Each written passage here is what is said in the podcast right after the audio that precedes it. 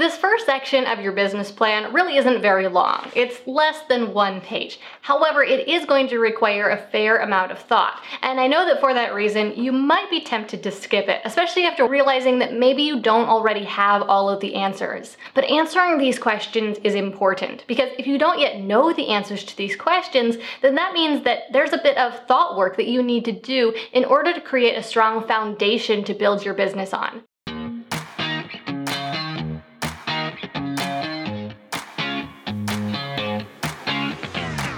We became entrepreneurs because, more than anything, we want freedom. We want to be in control of our own schedule, income, and life. But unfortunately, that isn't always the reality of being a business owner. I'm Gillian Perkins, and I'm on a mission to take back entrepreneurship for what it's supposed to be.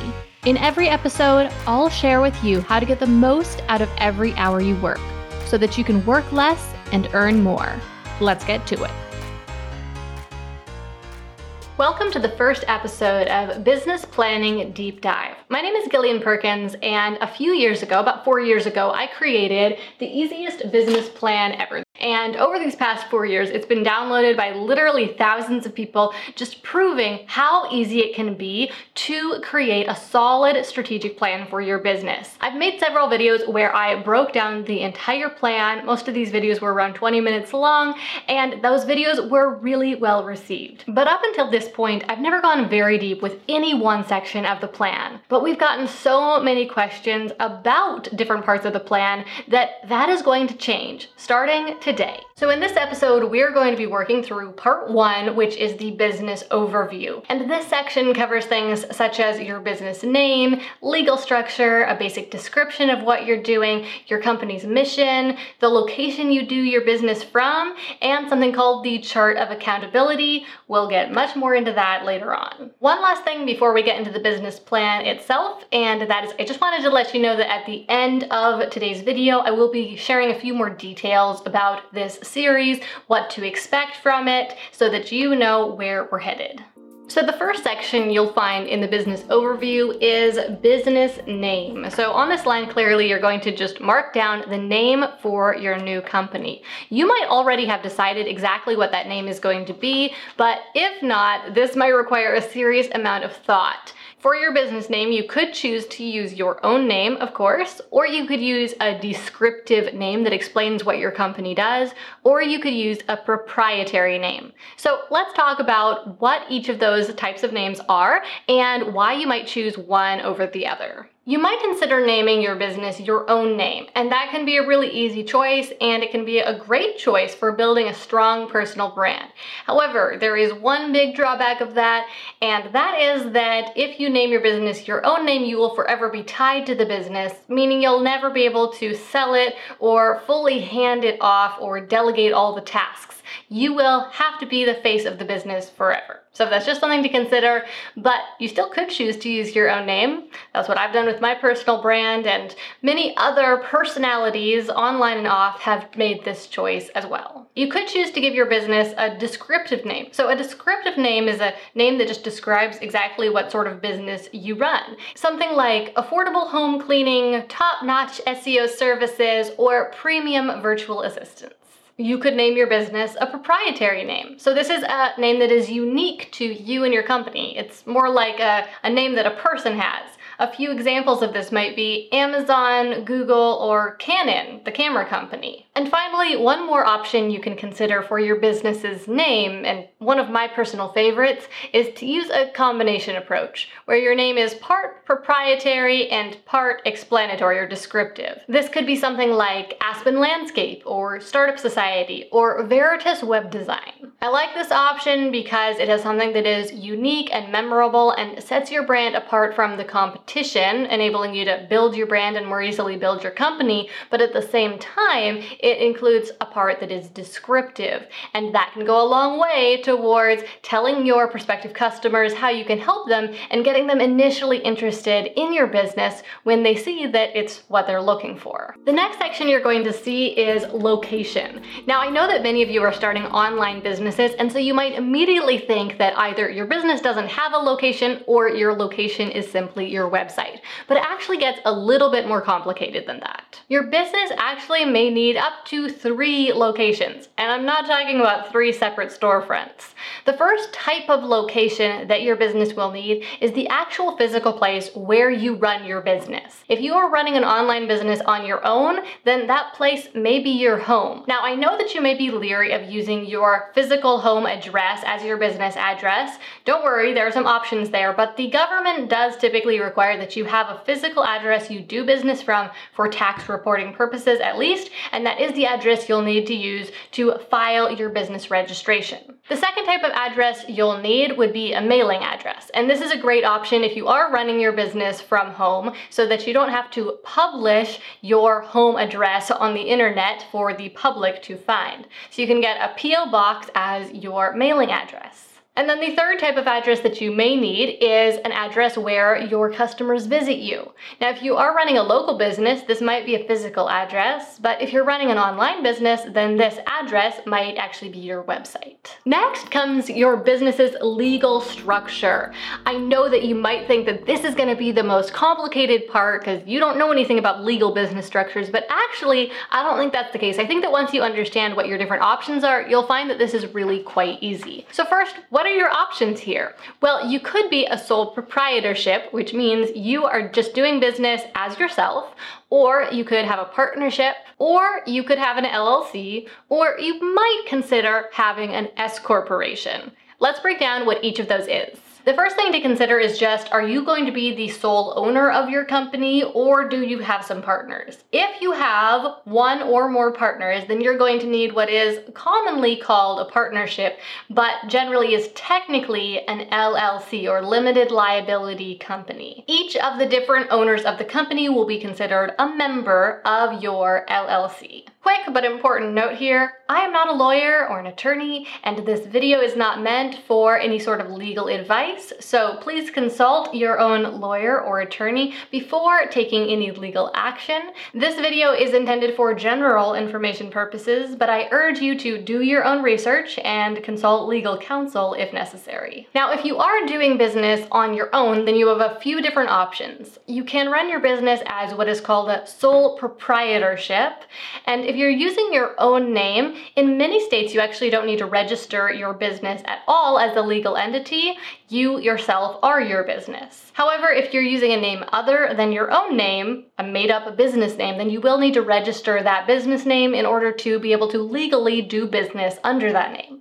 Now, if you want a little bit more protection, so you're not just running your business as yourself, then that is where the limited liability company can come in. You can create an LLC yourself, or you can have a lawyer do it for you, and this will create a separate entity so that your business is a separate entity from yourself, and that creates a layer of protection so that if any legal action was taken against your business, it wouldn't necessarily affect yourself or your personal property. You may also consider forming an S corporation. However, most people don't need to do this when they're first starting their business. If you're considering possibly forming an S corp, then I would recommend talking to your accountant or to a business attorney to find out if this would really be the best option for you.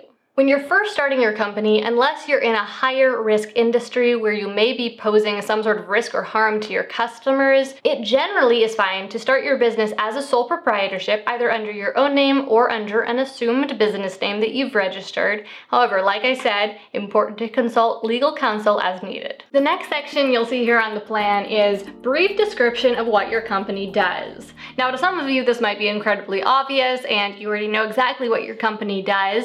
However, if you are in that camp and you know what company you're starting and what it's going to do, I have a few thoughts that I want to share with you here that can make this company description a whole lot stronger of a foundation to build your business on. So according to the dictionary, a business is an entity that engages in commercial behavior. In other words, it's an entity that exists to trade with others, i.e. sell things. So the big question is, what exactly is your business going to be trading with your customers? Most likely, they're going to be trading you their dollar bills, but what are you going to be giving them in return? You need to be providing something of value that they want to purchase. Your business's product could be a service, a physical product, or even simply information. But whatever it is, you, the business owner, need to be clear on the true value of the product that you sell. Now, I'm not talking about the product itself, but what the value of that product is. So, for example, if you're selling vacuum cleaners, you need to be aware that people aren't just buying vacuum cleaners because they want vacuum cleaners. They're buying vacuum cleaners because they want clean floors. And even more than that, because they want to feel like they're living in a clean, healthy environment, and perhaps because they want to impress their friends with the cleanliness of their home. So, again, what exactly will your company sell, and what is the real value of that product? Is there a specific result that your product creates, or are you solving a problem for your customers? Whatever that value is, you, the business owner, need to be clear on that because people won't buy your product unless they are clear on how it will improve their lives. And it's doubtful that they will understand that if you, the business owner, don't. The next section is mission. What is your company's mission? Why does your company exist? What are you striving to accomplish? I'm sure that some of you have a really firm handle on some huge mission you want to accomplish or just something you're really passionate about, but probably most of you look at that and think, oh, I should probably have a mission, shouldn't I? But I really don't know what it is. But I think that your mission can actually be a lot simpler to create than you might think. And I know that as you develop your mission and as you start to build your company, you will get a much more firm grasp on what your mission is. And it's just going to really evolve and develop over time. So, what is the big problem that your company exists to solve? Is there some problem that you see people facing in the world that you want to fix for them that you want to help them overcome. Maybe it's a problem with the world as a whole that you think just shouldn't be so. Now, I know that these questions can feel really big and maybe you don't have a plan that is as grandiose as that, but go back to that product and that value that your product has. You want to create that product because it will provide some sort of value to your customers. It will solve some sort of problem for them. It will create some sort of result. Well, that is a big step forward towards what your mission is, figuring out what your mission is. Once you know what that value is that you are adding to your customers' lives, well, suddenly your business's mission becomes adding that value to as many people's lives as possible. Now, as you think through these questions, you may find that you come up with a more clear and specific goal. And that's excellent. It's not necessarily necessary, but it's a very good thing to have a clear goal because it will make it easier to achieve and easier to rally your future team around. However, right now, I mostly just want you to focus on thinking about what is your business striving to accomplish? How is it working to improve the world? The last thing that you're going to find on the first page of the business plan is the chart of accountability. So that's what you see down here at the bottom. And this is essentially a diagram that explains who is responsible for what and who they are accountable to. Now at first, this chart of accountability will be extremely simple. In fact, you'll probably write your own name into each of the different spots of responsibility. However, in order to get the best results with this, I'd recommend that you kind of take a step back and first you think about what the different divisions of your company will be. What are the major functions that your company needs to have and do in order to be a successful business? Well, probably you need to have a part of your business that creates and delivers your product. You'll also need to have a division of the company that markets the product, and then you'll need to have a division that takes care of the administrative work and also manages the finances. So first you can just start with those three different divisions of your company to cover each of your three major functions, and probably you are going to be the person who is responsible for each of those different things, and at first even does all of the work for each of those different functions. As your company grows, you'll start to fill in other people's names into these spots, and having this chart clearly outlined from the very beginning will help you to know exactly where your new hires fit into your company. But really, even right now, this chart can be really helpful for you because it will help you to understand your different responsibilities that you need to fulfill in order to grow your company. And that can make growing your company be a much more successful adventure. This first section of your business plan really isn't very long. It's less than one page. However, it is going to require a fair amount of thought. And I know that for that reason, reason, you might be tempted to skip it, especially after watching this video and seeing everything that goes into it and realizing that maybe you don't already have all of the answers. But answering these questions is important because if you don't yet know the answers to these questions, then that means that there's a bit of thought work that you need to do in order to create a strong foundation to build your business on. And so I urge you, please do not skip this step. It really doesn't have to take you that long because you don't have to have the perfect answers yet. You just need to do a little bit of work on this so that you can start to build that foundation so that your business will be strong as it grows and it won't later crumble as it gets bigger and bigger. Now, of course, your very first step to get started with this is to go and download the easiest business plan. When you do so, you will get all six parts of the easiest business plan. And in future weeks, we will be working through those subsequent parts of the plan so that you have all of the details and guidance you need to be able to create a really solid plan for yourself. So as I mentioned, this video is the first episode of our brand new business planning deep dive series where we are diving into each of the parts of the easiest business plan ever. So this episode was for the first section, the business overview. As you can expect, there will be subsequent videos for each of the following sections. There are six sections in total, so we're planning to create six videos, and we'll be releasing one of these videos every single week. Now, I want to let you know early on that we're not necessarily going to release all of them. We'll release at least the first three, and depending just on how they are received, we may choose to publish the others privately. Um, they're all going to be free, so don't worry about that, but we may publish them, just have them available on my website, because I definitely want you to have access to all of this material. So I want to be sensitive to those people who are interested in other topics more than business planning, and I want to, you know, keep the content fresh. As you're working through the plan, if you have any questions that I didn't already cover in the episode pertaining to that section of the plan, please don't hesitate to reach out. You can always reach my team and myself at contact at gillianperkins.com. And I always love hearing from you, so don't hesitate to reach out if you have any questions at all. Thank you so much for joining me for this first episode of Business Planning Deep Dive. That's all for now, but I'll see you guys back again here next week, same time, same place. Until then, stay focused and keep on taking action.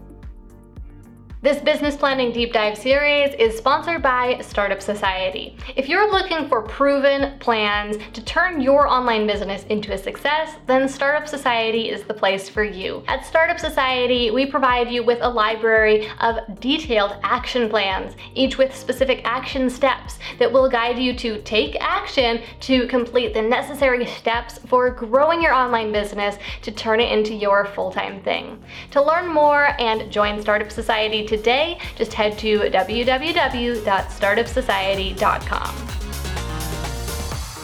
Thank you so much for listening to this episode of Work Less, Earn More. Now, here's what I want you to do next. Take a screenshot of this episode you're listening to right now and share it out on your Instagram stories.